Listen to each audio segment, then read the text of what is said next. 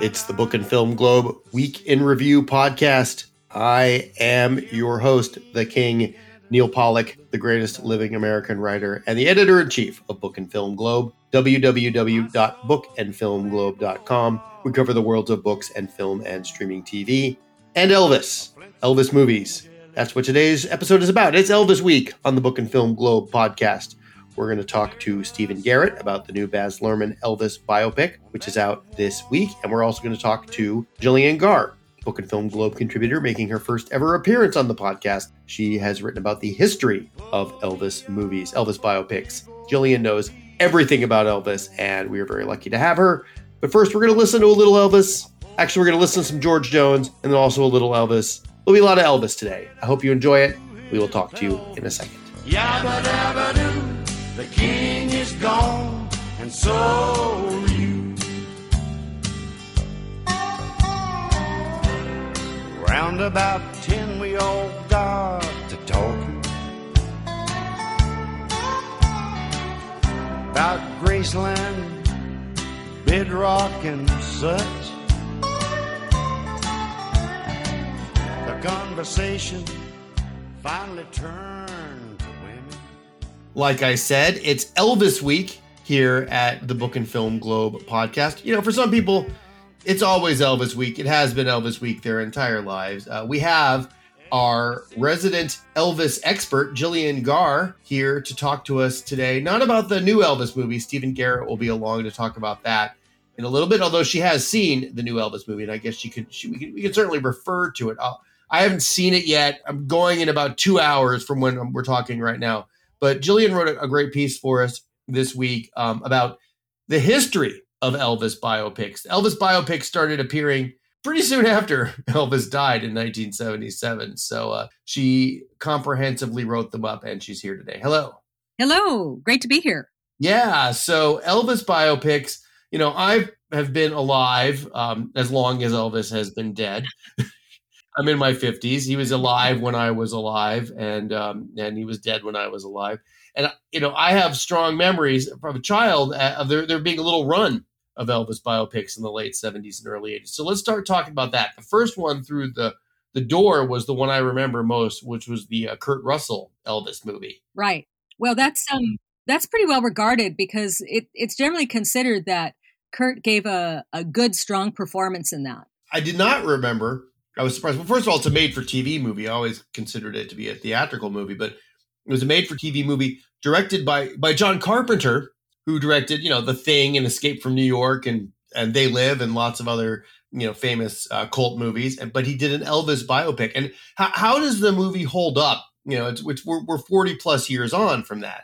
Well, um, well, first thing you said, you remembered it being a theatrical release, and it was a theatrical release in some places. Uh, you know, it got such a good reception that I'm pretty sure that in Europe, certainly, it was released theatrically. And maybe it came out theatrically here too, but it wasn't promoted as such initially, which I was thinking about this last night after seeing the new movie a second time. I thought, why is this getting so much more attention? And then the obvious reason is that it's theatrical. And pretty much with i think there's one exception all the films in my article that i write about uh, they were all made for tv so hence you know that's seen as being smaller scale.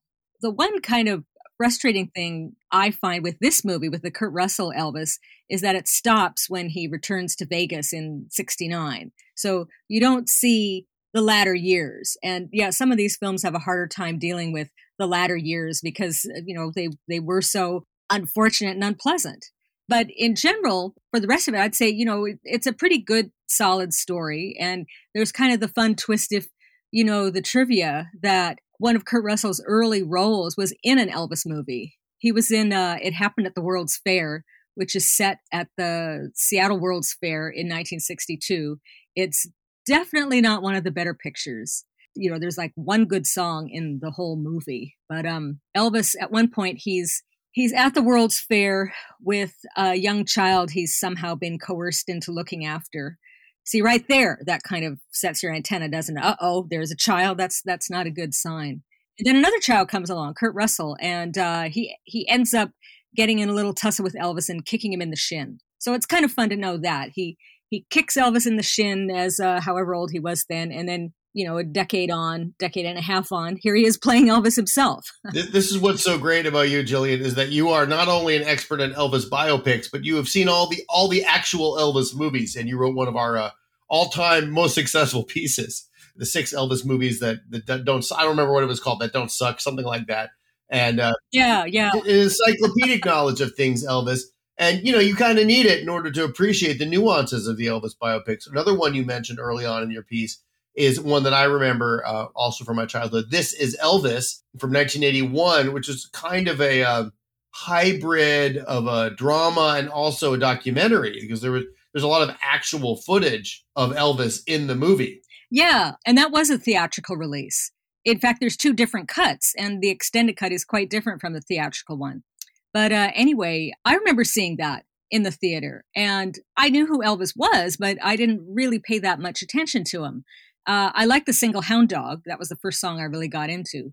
So I found the film interesting because I really didn't know much of the basics of his story. So that was interesting. And yeah, what they do for those of you who haven't seen it, it's um it's presented as if Elvis is narrating it himself, you know. And, and even I, I remember reading a review where where it says this is Elvis, not this was Elvis, this is Elvis. And the reviewer said, you know, it, it's like he's still alive and he's going to make an appearance in the final scene.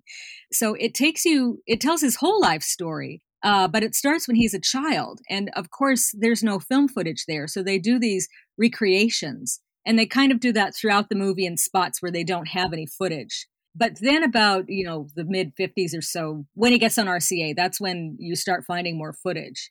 And I think another important thing for people to consider is the year was 1981. And so there's no home computers, there's no YouTube, there's barely any, you know, VHS units out there, VCRs out there rather. So all these film clips you're seeing, it was exciting because at that time there really was no other way to see them unless one of the films happened to be showing on your TV set or something. That's an interesting point because now, I mean, I can go find uh, eight different clips of Elvis doing eight different performances of Suspicious Minds. Yeah, and, and and enjoy them, but but it's like it's not like it's some kind of revelation of memory. It's just always there.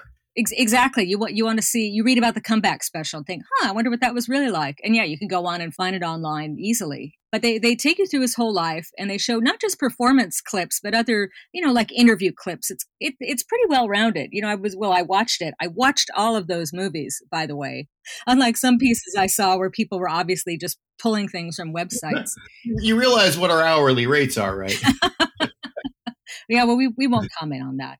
Um, and I, I thought it, it held up fairly well. I mean, you do have to, some of the, especially the early reenactments are a bit hokey, but you just kind of get through that and then get to the, the main heart of the story. And I remember when it aired on television, I set up the VCR to record it. And there were some different performances. And I thought, oh, well, this is interesting. I don't remember that being in the film.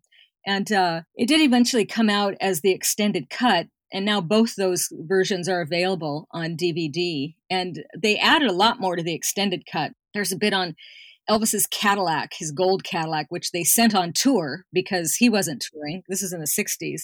But then the most interesting thing in the theatrical version, they show a clip of him in the later years uh, doing Are You Lonesome Tonight? And it's not a very strong performance. And he gets lost in the spoken word part and just starts mumbling and cracking jokes and barely gets through it. And uh, they removed that from the extended cut and they put some other version in. Let's see, what was it? Was Love Me, where he's he holds it a bit more together. So evidently, you know, who knows who they may have had complaints from. You know, that's that's crossing the line. Take that one out. That seems like bad a bad edit. All right, so I want to um I want to jump forward in time a little bit. What I find interesting about uh, Elvis movies is they kind of come in, in, in temporal chunks, right? There were a bunch in the late seventies, early eighties, and then there was a little run of them like in from like 1988 to 1993. There were there were a, bu- a bunch of Elvis movies. Um, what are some of the standouts from that sort of? I would guess the the middle period of Elvis biopics. You got Heartbreak Hotel, Elvis and Me, based on the the best selling Priscilla Presley memoir. There was a mini series in 1990, co-produced by Priscilla. Where ha- how has that narrative changed uh, when when we move forward in time a little bit? Well, um, you know, you mentioned Heartbreak Hotel, and uh, that I think was also a theatrically released. And I don't remember hearing about that at the time at all. I was doing a piece uh, for Goldmine magazine on Elvis movies. The first part was on the movies he was actually in, and the second article was about uh, movies where he was portrayed or other maybe concert films released, etc. After his death. And that was when I first that was when I stumbled on that film, which I think is pretty good. It's a it's a fantasy and it's set in 72 and the plot sounds kind of goofy. In, in fact, it could be the plot of an Elvis movie. In fact, it kind of was. It's sort of it's a sort of another version of Harum Scarum, a, a much better, superior version. I hasted to add, where uh, this small town kid in Ohio kidnaps Elvis after a concert to cheer up his mother. But you know they they all play it straight, and um, interestingly, the mother Tuesday Weld was also in an Elvis movie herself, one of his better ones, Wild in the Country. But you know he just he kind of proves to be a super dad. She's a single mom, so it's okay that Elvis gets kidnapped. You know he's not going to displace a married father. But yeah, it was just kind of kind of sweet and heartwarming. You also mentioned the TV series, which I don't know if I was even aware that was on at the time, or or maybe I did, but I barely got to watch it because it was canceled after ten episodes. You know what it was? I wasn't watching a lot of TV in the early, in, in like the early '90s. You know, I was like that was when I was like at the heart of my going out youth. You know, and there were there was yeah, and TV wasn't as like central to the culture as it is now. So I just a lot of that stuff just kind of kind of passed me by. But you watched it now, the Elvis show you watched. So how, how does it hold up? I think it's great. The guy who plays Elvis is uh, Michael St. Gerard, who I'd seen in Hairspray, and he's great in that too. And I know Scotty Moore thought it in one of my interviews with him. He thought it sort of exaggerated the action that they went through and the arguments. Scotty Moore is Elvis's guitarist. Yes, yes, he was his original guitarist. That's who he made his first uh, records with. Scotty Moore and Bill Black on bass, and then later they brought in DJ uh, Fontana on drums, and that's the group that got signed to um, RCA. They were the original power trio, uh, Scotty, Elvis, and Bill. But Scotty thought they heightened the drama too much compared to what it was in real life. But um, of course, he lived through that, so he'd have he'd definitely have his own perspective on that. And I didn't think it, you know, it, it did that much. But of, of course, you have to have some kind of driving narrative throughout an episode, right? Or what's going to carry the episode forward. But but I think it's pretty good. It just it just covers the early years I think by the end of the series, they've finally made it to the Louisiana Hayride radio show. And it made me wonder, gee, you know, if this had gone on, if this had been picked up, who knows? It would have been interesting to see those guys perform in in the later years. How would they have done the story? I think what we see here, you know, you mentioned Priscilla co-producing obviously the movie based on her own book, and she co-produced this series, and they were involved with the Elvis 2005 miniseries you know, I think there's just this, they're constantly trying to get him out there for a new generation. Yeah, no, I, I think you're absolutely right. Um, and I, and I think you're also right that they tend, in the movies, they tend to overemphasize um, young Elvis. I don't know, maybe it's just because I'm, I'm, I'm older now, but I find late stage Elvis to be dramatically, in some ways, even more compelling because, you know, and, and the music to be, you know, so full of pathos. But, you know, that again, that may just be me. It may just be an, uh, a subject of aging. The one topic that does get covered in movies about older Elvis is Elvis's weird um, late career obsession with Richard Nixon.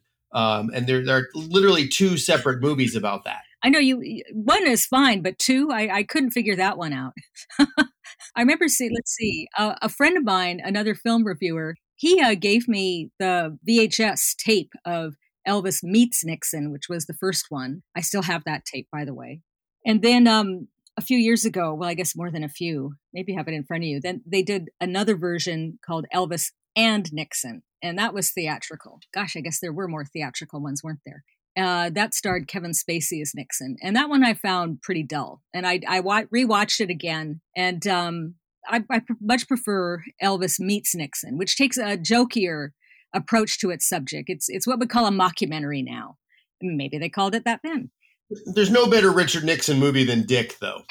that was yeah, I really liked that one. I remember reviewing that. I love it. I mean, they, they just put it up on Hulu. I watched it over the weekend. It was so it's so so amusing. Anyway, but that we veer. We don't. We're not really talking about Richard Nixon here, although I'm sure we could. My, my big question for you, and I think you are the best person possible to uh, weigh in on this who is the best cinematic Elvis? And that I will include the new one. So you've got choice. You got uh, Kurt Russell. You've got Austin Butler. You have David Keith. You have Jonathan Rhys Meyers from the 2005 miniseries. Uh, Michael Shannon, I guess you could pick Michael Shannon from Elvis and Nixon. And there's a few others. Who do you think has done the best job playing Elvis in a biopic? You know, I think maybe I'd have to go with Austin Butler because he's given the most to do. He's Elvis from the mid 50s to the end, uh, right up through a 1977 performance of Unchained Melody that shows how Elvis may not have been in the best physical shape, but his voice held up. And, you know, Kurt Russell was good, like I said, but he's just, he just goes through 69. And uh, I thought David Keith made a great Elvis, but he's just set in 1972. And Jonathan, too. That show ends at the comeback special in 68, that miniseries, the 2005 one. But Austin gets to, you know, do like 20 years worth of Elvis. So he has more to work with. Well, he does the full arc. Yeah, yeah. I, I feel like if Kurt Rus- if Kurt Russell had been given the material to do a full Elvis arc, he could have pu- he certainly could have pulled it off. I mean, he's one of the great screen actors ever. I think you're absolutely right. I mean, knowing what he's gone on to do, I think he easily could have handled it. I wonder about the dance moves, though. I know that's one thing they're they're praising Austin for his moves and how he must have worked to get that. He, I saw an article where they, they they said he had like he in you know he talked about it, injuring himself m- multiple times trying to like get in shape to move like Elvis. Well, when I was watching, I wondered what it's like to um in the early part of the film, he's at least singing himself, or that's his own voice, and then in the later years, he's lip syncing well, I mean, he's lip syncing all the way through, but in the beginning, he'd be lip syncing to his own voice, which is one thing. But then lip syncing to someone else's, I always, I always wonder how actors feel about doing that, or even the dance moves. You know, they're not the Elvis wasn't choreographed; those were just the moves he did. But Austin is being choreographed, and what's what's that like to just act and try and appear natural while you're doing another person's work? Well, I, I don't know because I haven't seen the movie yet. I am seeing it as we're talking in about two hours. I, am for one, I'm really looking forward to this. I, have this has been on my calendar for quite a while, and for the those of you listening to the show, you'll be able to hear my reaction to it after this Elvis centric musical interlude. I'll be talking with Stephen Garrett about the new Baz Luhrmann movie Elvis. Gillian Gaar, it's the first time you've ever been on the show. What a pleasure it has been. Let's not let's not make it too long until you appear again. I agree. I can't see my reflection in the water. I can't speak the sounds that show no pain. I can't hear the echo of my footsteps. I can't remember the sound of my own name.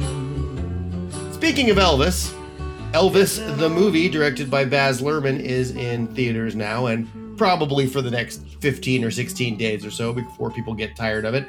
I uh, literally just returned from this movie uh, two hours ago as we're talking, and uh, my teeth are still rattling from it. and Stephen Garrett saw it as usual in France I saw it at the Alamo Lakeline uh, in Northwest Austin. As usual, as usual. This is the pattern. Um, and uh, now we're going to talk about it. So, hello, Stephen. Hello. Hello. Let me say this Elvis, directed by, by Baz Luhrmann, is not a subtle film. No. It's not a quiet film. It is not a. Uh, it is not a uh, soberly directed biopic. It is a, a carnival ride, to say the least. And uh, you know, I, when I read your review, I was like, boy, this sounds like a mixed bag, and I, now I understand why.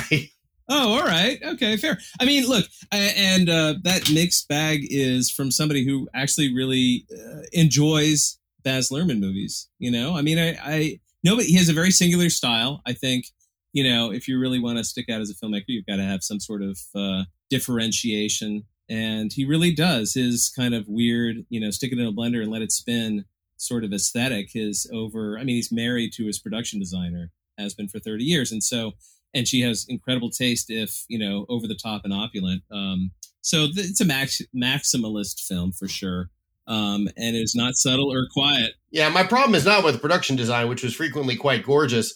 Uh, beautiful clothes, great settings, um, great music, but it's just it's the too muchness of it all. You know, it's like you have Elvis singing a song while another Elvis song plays in the background. You know, like while the third yeah. song is going, you, you have to. There's like separate, there's like three different Elvis audio tracks, and they're from different eras of Elvis, and you never know which era you're in. And it, I get it. My God, stop sledgehammering me with yeah. this thing. And I felt like the moments where he would just kind of quiet down and give us a scene between Elvis and his mother, or Elvis and Priscilla, or Elvis and his henchmen, or even Elvis and Colonel Parker, uh, or just focus on a musical number for more than 15 seconds. I was like, oh, this is pretty good because the because the opulence of the production design never you know never wavers. Right, right. I mean, it's it's top notch. It's you know you want to like every penny's on the screen. Truly, like this is a very expensive movie, but the, it shows. It shows. You know, only only Hollywood can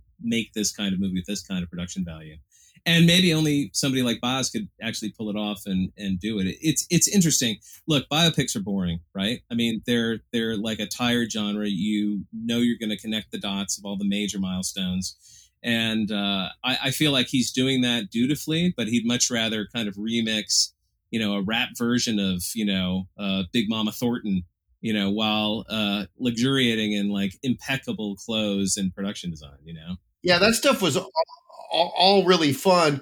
And, you know, Austin Butler, who is not an actor I'm, I'm familiar with, was Elvis, and he really was Elvis. I mean, what a what a fantastic performance! Right? It's incredible. Yeah, really incredible, and he really captures like the different eras of Elvis, and you really get the sense, you know, of um, you know, the sort of the changing vibe um, both in the of the times and in, in the man, and he, he really like doesn't look exactly like Elvis, but I still like feel like he physically embodies it, and he can dance, and you know, and he's got a great range of emotions, and he's really good, really, really good. And that yeah, he's really good. Super watchable. Do you know, I, I feel like, okay, I think in his defense, I think he sidestepped the pitfalls of a biopic by making it much more of this kind of pas de deux between, you know, Elvis, who's in play as you said, miraculously, you know, we didn't say that, but you you agree that it's a pretty miraculous transformation of Austin Butler into this king of rock. Um, so, but it's between him and Colonel Tom Parker, who I think you know, it's the elephant in the room, or rather, the big fat suit in the room, is the bizarre kind of incarnation that Tom Hanks decides to uh, to make of this. Yes, let us let us discuss this. I mean, weird. But but before we get to that, I do want to say that like um, I think it's interesting. Instead of just doing the straight up biopic, what he's doing is saying this is Elvis through the eyes of Colonel Tom Parker. And so, in a weird way, I feel like it does give him license to skim over the highlights because Parker wasn't privy to Elvis's private moments, his quiet moments, his more humane moments. He just saw him as, you know, a ticket to ride and a mule to beat to death, you know, and and a cash cow. So that said, there are quiet moments that don't involve Colonel Tom That's Parker. True. There are scenes yeah, for sure. And Priscilla, there are scenes with him and his mother. There are a you know, there's a scene with him and BB King that I really liked. You know, there there's some stuff in there that where the Colonel isn't present, and you know, I found those to be the best parts of the movie because let's face it, Tom Hanks in this movie is freaking terrible. I mean, it is one of the worst performances I have ever seen in a movie. Yeah, it's weird. It's weird. Horrible. Weird. It's just bizarre Dutch accent, but Dutch Southern accent. And he's a he's a hideous monster to look at, and he's it's just not it's just not a good performance. I mean, it, it just he you know he doesn't pull it off. He's not believable. It's it's it's it's incredible. It's the kind of thing that should get him nominated for a Razzie. well, this is could be the first movie where one actor gets nominated for an Oscar and the other gets nominated for a Razzie. Yeah, even though they're sharing scenes together, you know. He brought up Amadeus as a sort of comp, you know, as as like this is the dynamic. Like so, Parker, who is this sort of weird troll man, right, or bigger than that certainly, and he's looking at this, you know, beautiful gold god, you know, and envious, but also, you know, entranced, but also mystified, but also excited at the fact that he can exploit him, you know. I do wish that that was explored in a more enticing way. I feel like it's it's just kind of presented and we're supposed to take it as rote and then we get a bunch of highlights through his career. It's not the writing. The writing is very interesting. You know, the fact that Colonel Tom Parker believes somehow that he and Elvis are the same is absurd. Yeah. They're nothing. They're nothing alike. You know, Elvis was, you know, the movie makes pretty clear was a singular genius of in American history, beloved by all, Sure. pretty much, um, in- Yeah. including the wife he cheated on relentlessly. Um, and uh, Colonel Tom Parker was an evil, manipulative troll, uh, liar, you know, charlatan who um, did everything he could to derail what made Elvis good. Um, and it- only by like the pure, the sheer power of Elvis's talent and magnetism was he able to occasionally rise above that. I mean, it may not be true, but that's what the movie says. But I, and that and that's interesting. But I just but but again, like I was like dreading the return of Tom Hanks to the scene when he ever he returned. Right, right. I mean, for me, the only scene that really works in terms of showing that dynamic and also giving Austin uh, a chance to really literally perform, but also really emote as an actor is that suspicious minds scene, which I, I mentioned the review. I don't know if you felt the same way, but I, I found that so um, harrowing in a weird way. You know, maybe harrowing's overstating it, but it is Tom Parker making the deal to, uh, you know, that five year exclusive deal at the hotel where he has residency and signing Elvis's soul away, basically. Uh, and he's sitting there saying, I'm caught in a trap. I mean, it's a little on the nose, but I love it. No, it was good. That was good. And I also, you know, I have to admit, like, I kind of like the making of the NBC special and, and the, the scene where Yeah. the, the way they recreated his gospel protest gospel number at the end.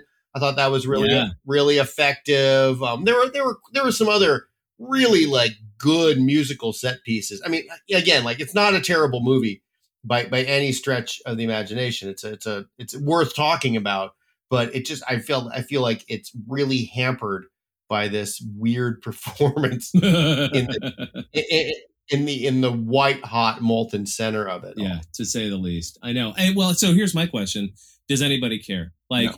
do do your kids? Does my kid? I don't think she cares, but do you think there is an audience for this movie? Who is the audience? I, you know, I was I saw it uh, in a basically a suburban Austin movie theater at 2:45 on a Friday on basically opening day, and the theater was about half full. okay. And I, so yeah, there are a lot of Elvis fans out there, Stephen. I mean, we, you know, there are a, a lot. You know, whenever whenever Jill, Gillian Gaar, who I talked to earlier in the show, publishes an Elvis piece, it gets quite a bit of traffic. Like there are people who live and die by the King.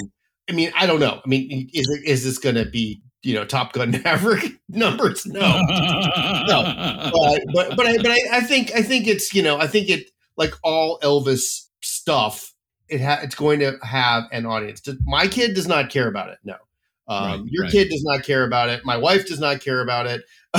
you know, but you combine Elvis fans and Baz Luhrmann fans, um, not Tom Hanks fans. I don't I, I, I don't think even a Tom, I don't think even a Tom Hanks completist is going to be like this. This is like, as bad as his performance in The Lady Killers. That's right. Another Southern gentleman, isn't it? Another colonel. It's so funny because he's he's such a great actor, but sometimes when Tom Hanks serves up a turkey, he does it with all the trimmings. All the trimmings. Yeah, there was th- this one, the Lady Killers, and and you know some would argue Cloud Atlas. Uh, there's certainly there's certainly some uh, horrific. Hey, man.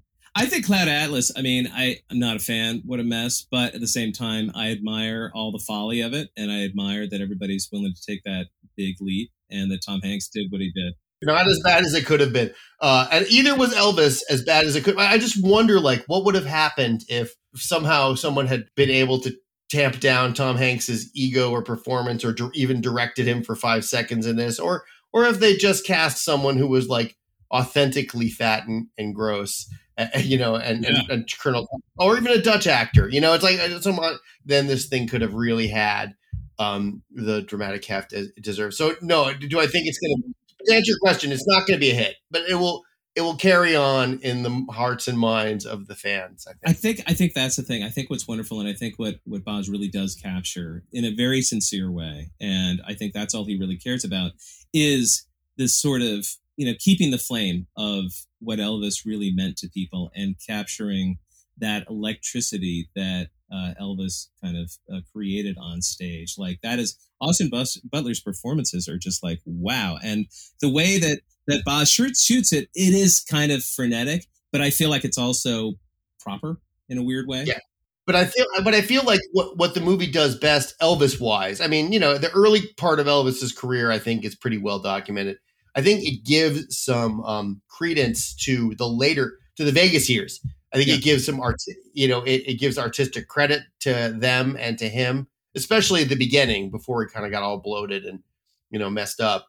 And you know, it really, really uh, showcases that as as music, um, as opposed to as um, a circus. Um, that's kind of my personal favorite Elvis era, anyway. Well, and I always feel like Baz Luhrmann movies are like cliff notes of whatever the source material is. Like really, really beautifully embellished, gaudy, glamorous, sparkling cliff notes. Like they're pretty superficial. They don't really get the story in a way that's really affecting or convincing. Like is Romeo and Juliet, you know, Moulin Rouge and Great Gatsby, especially, because those are all based on source material that's already out there. And I think he's leaning heavy on people bringing their own emotions and commitment and uh, kind of their love of that material to what he's doing. So basically, he's kind of like, let's just celebrate. You know, it's like a dude throwing confetti in the air. That's what this movie is. And it's very sparkly and it's very fun and it's kind of exhausting and empty. But there are some really affecting moments. And frankly, I think he does. I, I think he does do justice to the music because it certainly reminded me how incredible some of that music that he did was. Yeah. And and maybe that's the thing. I think for your kids or mine, if they ever get around to watching this, or if it gets sliced up and put on TikTok because it's so bizarre and weird in its own way, maybe they'll be turned on to it the way that they're turned on to Kate Bush suddenly because they watch Stranger Things. Maybe, maybe, but um, unlike uh, you know, well, like Stranger Things, this movie is like getting hit in the face with a sledgehammer over and over again. So if that's what kids are enjoying. Then yeah, Elvis is going to be a big smash for them. I, I agree with you. I think the soundtrack is fabulous.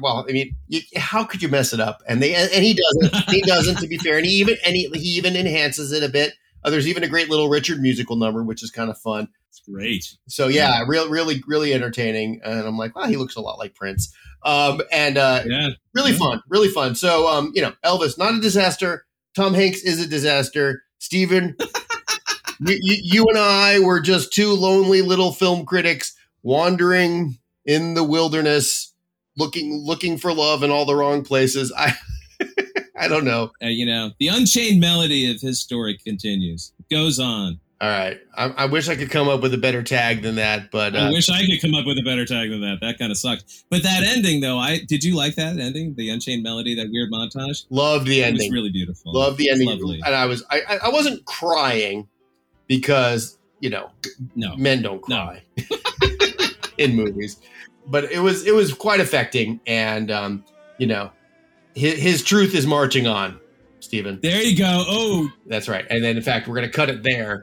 We're gonna cut it there, and then I'm ac- actually have that that music playing in the background. there you go. That's the editor in chief. Glory,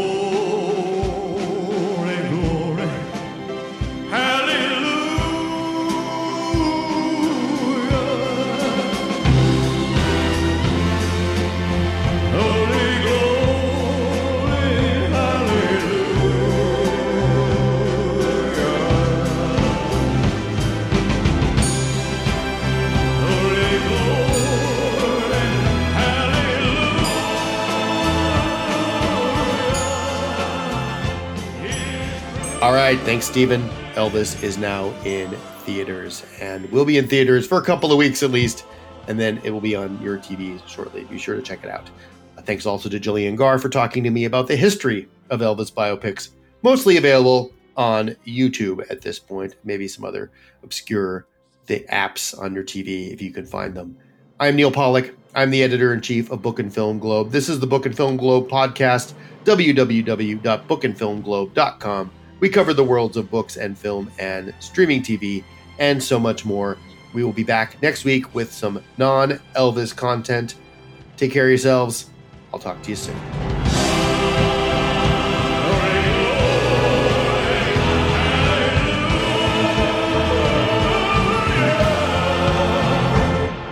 So, uh, little known autobiographical fact about me, and this is true. Uh, I was born in Memphis, Tennessee, and we lived, I guess, in the neighborhood of Graceland because I have distinct memories as a toddler of my mom taking me to watch Elvis ride his horse down the street. The king was riding the horse, and people were lined up along the street taking photos. That's crazy. So, you know, I'm sort of naturally drawn to Elvis. I feel like in some ways I'm part of his story, Stephen. I'm a little disappointed. Well, I distinctly remember T- Colonel Tom Parker coming up to me in my in my stroller saying, "You and I are um, um, two babies in strollers watching a god on his horse." They cut the scene of you as a baby with him trotting past you.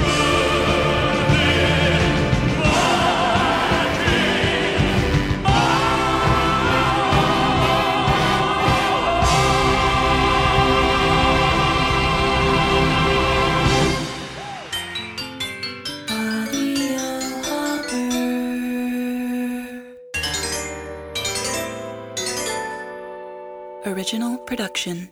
Most podcasts are awful. Most news is noise. What you need in your ears is real news, narrated. You need Audio Hopper, human narrations of the most compelling news, culture, and entertainment stories. You choose the topics and the publications. Audio Hopper gives you a commercial free straight read of the story, read by real voice actors, not annoying computer voice simulators. Get a variety of points of view and real news. Audio Hopper, real news narrated in the App Store.